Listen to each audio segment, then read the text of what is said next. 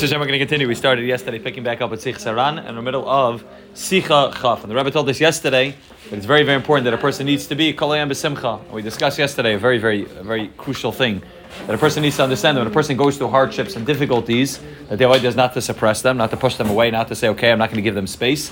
The idea is not either to allow them to drag you down, right? Neither of those two are healthy, healthy uh, extremes. Either you allow it to totally overtake your life, that you, you become totally you know, disabled and a person just lying in bed in misery over all the difficulties that they're dealing with. That's one unhealthy extreme. The other healthy extreme is just suppress them and say everything's amazing, everything's great, and I don't need to deal with everything. The Rebbe gave us the ultimate recipe, which is 23 to 1.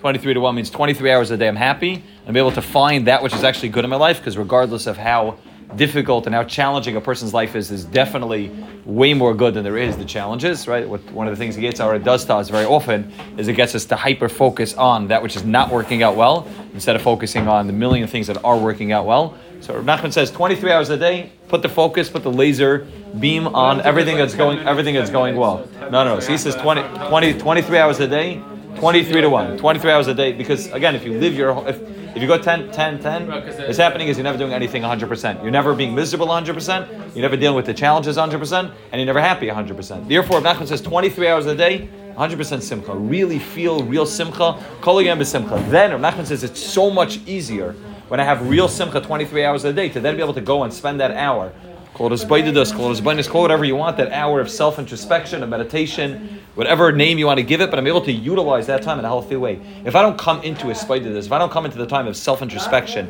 if I don't come, you know, ready to ready to deal with my issues and, and, from a healthy place, I'm coming in already miserable, I can't deal with anything. I'm coming in already 10 steps backwards because the whole day I was miserable and the whole day was bothering me in the back of my head. I'm a middle, I'm not able to deal with anything. Nachman says, deal, don't deal with it now. Say Avada, Yetzer, I'm going to deal with it. I'm going to take care of it. I'm going to work on it, just not right now. Right now, I want to focus on all that's going well in my life, all that's good in my life. Focus on the positive, 23 hours a day, and then it will be so much easier and so much. You'll be able to do it in a healthy, from a healthy place. You're wa- able to walk into that state and say, okay. Now let me deal with what's actually really taking place in the subconscious. What's really bothering me? What do I really want that I don't have? What am I she'ifis? What, what's really going through my life? What am I grateful for? But now I can deal with it in a healthy place because it's not in my head the whole, whole time. If I live with it constantly, you know, knocking into my head, so I don't do anything 100%. I'm not happy 100%. I don't deal with the issues 100%. The whole day, ever, I'm living my whole life in 20% capacity.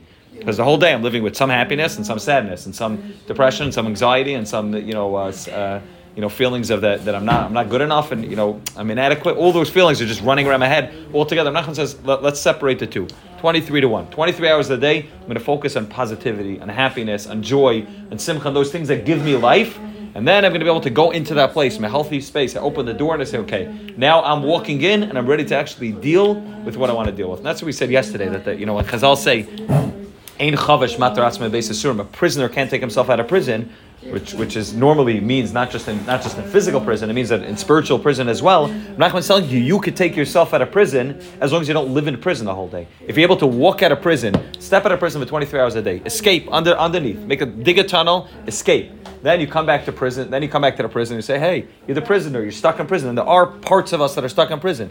Now let's deal with the parts of us that are stuck in prison as a healthy person who's coming from the outside of prison, not the person stuck in. If you're a prisoner the whole day, you'll never get out. You have to get out of prison, sneak out of prison, make believe you're not in prison, and then come back and then deal with the actual fact that you're in prison. That's what he gave us yesterday. Such a such an important recipe. Again, it sounds so simple and it sounds so elementary, but it's so this is so crucial for us to be able to just separate and, and to compart, uh, compartment com- compartmental, put things into compartments. We'll say in an easier, in an easier way to put things into compartments. Say, okay, this is in the compartment. Now I'm happy, and not to live the whole day with all the to try to separate and then to go into deal with the challenges in a healthy way. That's what he told us at the beginning of Sikha Chaf. Then he goes out and he adds another nekuda to Simcha. He speaks about this again. This is one of the you know the ideas. Even those that know nothing about Brasav know that mitzvah lis b'simcha tamid. But he says even more when I'm davening. Simcha is that much more crucial when I'm davening. I have to do whatever I could to be zeicha, to be able to daven besimcha. That's very, very important. Nachman says, when I'm throughout the day, obviously it's important to be besimcha. Ivdu es Hashem besimcha is important. But what's what's ivdu? Ivdu is avodah shabalev. Real avodah can only happen when I'm besimcha for a very, very the reason. If my relation, if my davening's about a relationship with Hashem, right? There's two spoke about this many, many, many times. There's two ways I could daven. I could daven in a way where davening is Dave and Buster's, where I come at the end with my tickets and I say, "Hey, Rabbanu Shalom, listen, you know, I need I need to get married, I need kids, I need shalom bayis, I need that my kids should stay in the derech, I need a little more parnasa, I need a nicer house, I need to, you know, get a proof of the mortgage. Here's my list of, you know, the to-do list of the things that I need from Hashem. Here's my tickets, you know, of all the good things that I've done in my life, Rabbanu Shalom. Or, you know, maybe with no tickets, maybe just want to be nice to me, but this is my list. Please, you know, fulfill all the requests that I have. Sometimes it works, sometimes it doesn't work. That's one type of tefillah, which obviously is a very, very, uh, a very b'diavadik type of tefillah. It's not the ultimate tefillah. The ultimate tefillah is a relationship where I'm building a relationship with the Rabbanu Shalom, right? There's something going on. I just saw B'yam the Kecher, but Shammai writes over there. It's such a, it's so pasha, but it's so crucial if you understand what real tefillah is. He writes that a person who wants to be a real davener has to know how to daven in a lot of different types of ways, right? We normally think, all right, we normally see, you go to shul, you go to yeshiva, the yeshiva davens, he davens like the same, you know, someone's telling me it's like, it's a palahal, the rav, and the yeshiva always davens the same amount of minutes for Shemoneh Esrei, the same Sukkah Zimra, but there's a certain like mahalach that you daven, looks pretty much the same every day, even by us. That's what we do. We daven pretty much the same every day. Either we daven loud, we daven quiet, or the type of person who likes daven quicker, like davening slower. With certain type of tefillah. Abba Shammai says if your tefillah is about a relationship with Hashem, you, your relationship when you have with other people doesn't look the same every time you talk to them. You don't always talk in the same tone of voice when you talk to people. Sometimes you get more excited. Sometimes you get a little bit more sad. Sometimes you get a little bit more, uh, you know, uh, you, are talking to people and you're getting like, you know, ha- you're happy when you talk to them. Sometimes it's going quicker. Sometimes slower. A real relationship and a real conversation it doesn't always look the same. If it always looks the same, that means that there's something fake about the conversation. But if you read a book and every day you read the book exactly the same, that makes sense. It's not a conversation. You're just reading information. But if your tefillah is a relationship with Hashem, so it has to look different every day. And you have to figure out how to have eitzes. And again, you could have two days that look the same. That's not an issue, but etzim, because you can have conversations that two days can look the same. But etzim, you have to be able to know how to say, right now, talking, you know, davening slowly is not working. For me. Today I need to daven quickly. Today I need to daven call. I need to daven a good, loud, loud psuk of a zimra because I'm not feeling it, and I know that by davening bakol, the, the, it will be my my penimius, and I'll be able to daven properly. All of those are tools which I need to know in order to have effective communication, right? Everyone knows the first step in any marriage is communication, right? Part of communication is knowing how to knowing how to communicate what I'm feeling at the moment, right? So part of tefillah is the same thing. If my tefillah is just the same, it's dry every day, it looks the same, and it can look it can look with a slavas every day. Also, that's also not it's also not real. It has to be real. It has to be what you're what you're feeling at that moment. Says when it comes to talking to Hashem. So my tefillah needs to be fluid. It needs to be okay. What where, where am I holding today? What's bothering? Is Valam al Shina bothering me today? Is Ashivenu Avinu l'Sarsecha bothering me today? Do I feel like you know I, am just overwhelmed with joy and gratitude to Hashem? Hashem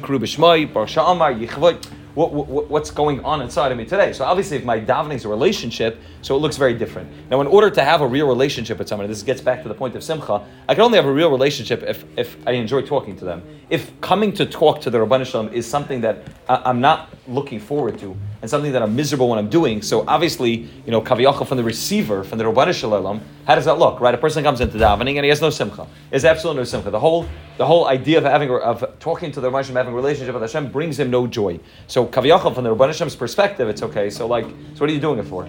Like again, you need to do it. It says you need to daven. Fine, but like, it, it, do you appreciate the fact that you have the ability to talk to me? Do you appreciate what it means that you can refer to me in first person? They could say Baruch Ata Hashem something that you wouldn't do to your Rosh Hashiva and in Yeshiva. You would never say you to the Rosh Hashiva, and to the Rabban Hashem, you could say you in every single bracha. Do you appreciate that?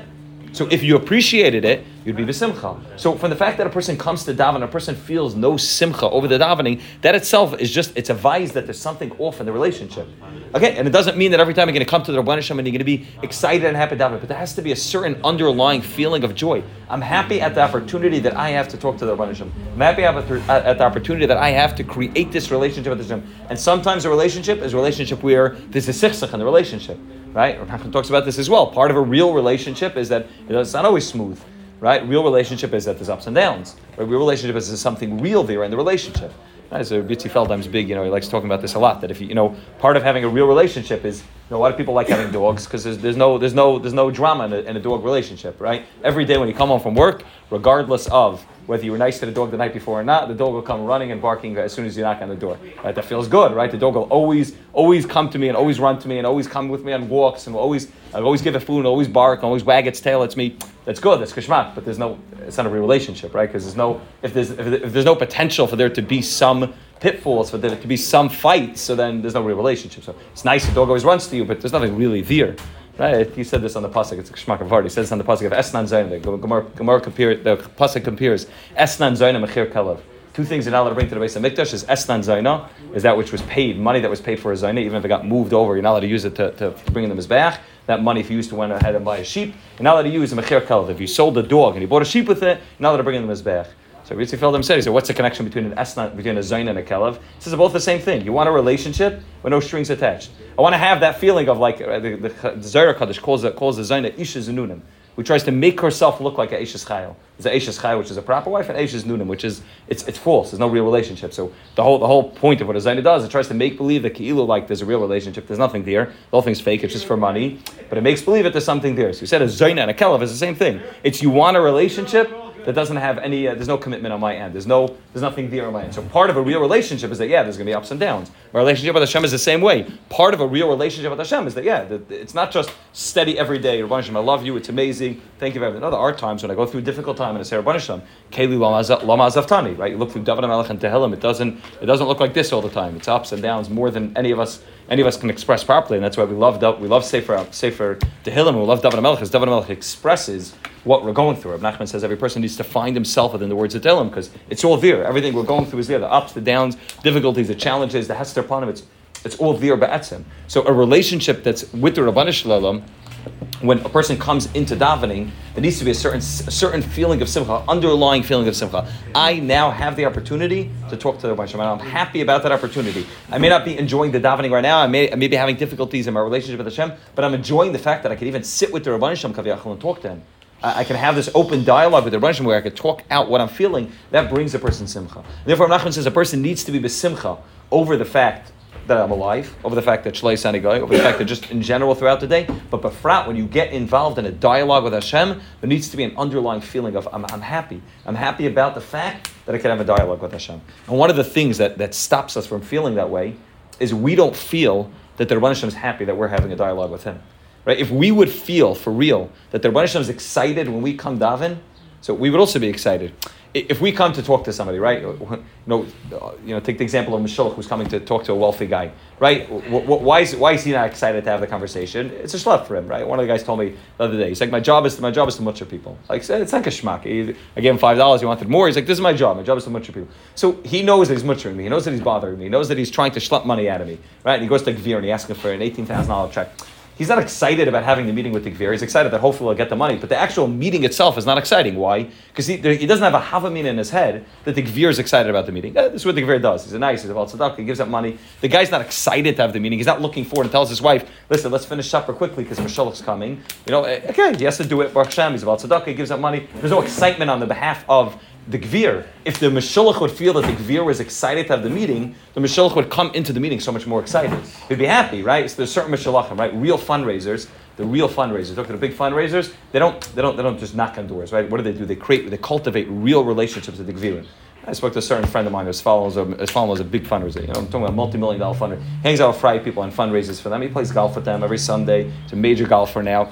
He, he's not. He's friends with them. He invites them to chasna. They invite them to their chasna. They, they go to each other's houses. He's friends with Agav. You know what I mean? A couple times a year they give serious money. But he, he created a relationship with them where there's more than just you know, can I have money? My yeshiva needs more money. We're really running out of money. Can we help you? So the guy's excited. The guy's like said, the Gvir's excited. When this guy shows up, it's, it's his friend and he's not doing it in a fake way. Taka became friends with the guy, and obviously there's an added benefit of the fact that he's getting money. Mela, when this guy, when this professional fundraiser knocks on the Gvir's door and goes to visit him because he happens to be in the neighborhood, you know, he's in five towns, and he goes, he doesn't think for a second that the guy's like, oh, Shrek, the guy's here again. So the guy, and he knows the guy's excited because it's a relationship. If we would feel that way about our davening with the Rabban Hashem, if we would feel that when we knock on the door and say, Hashem Hashem is excited, Hashem's like, wow, you here, Eli, you you here to talk to me? That we would also feel excited about it. The issue is, is that we don't think the Rabban is excited that we're coming to talk to him. So Mamela, we're like, Hashem, we're just bothering you with my whole list again, and all my miseries, and all my daigas, and all my anxieties, and all the things that I want that you didn't do for me yet, and I'm coming to complain to you again. So, of course, you're not excited.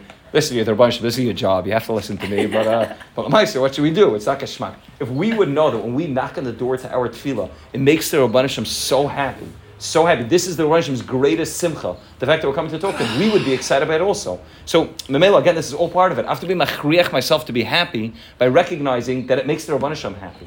Right, the pasuk says. The pasuk says, "Sois asas b'Hashem." David Melech says, right. The Svarim Taich. What's sois asas b'Hashem? Sois, I'm happy that us is Hashem, that I can make Hashem happy. That itself gives a person tremendous sipuk, tremendous simcha. I can, the Rabban is happy when I knock on his door. Hashem is happy when I talk to him. That memela makes a, feel, makes a person feel simcha.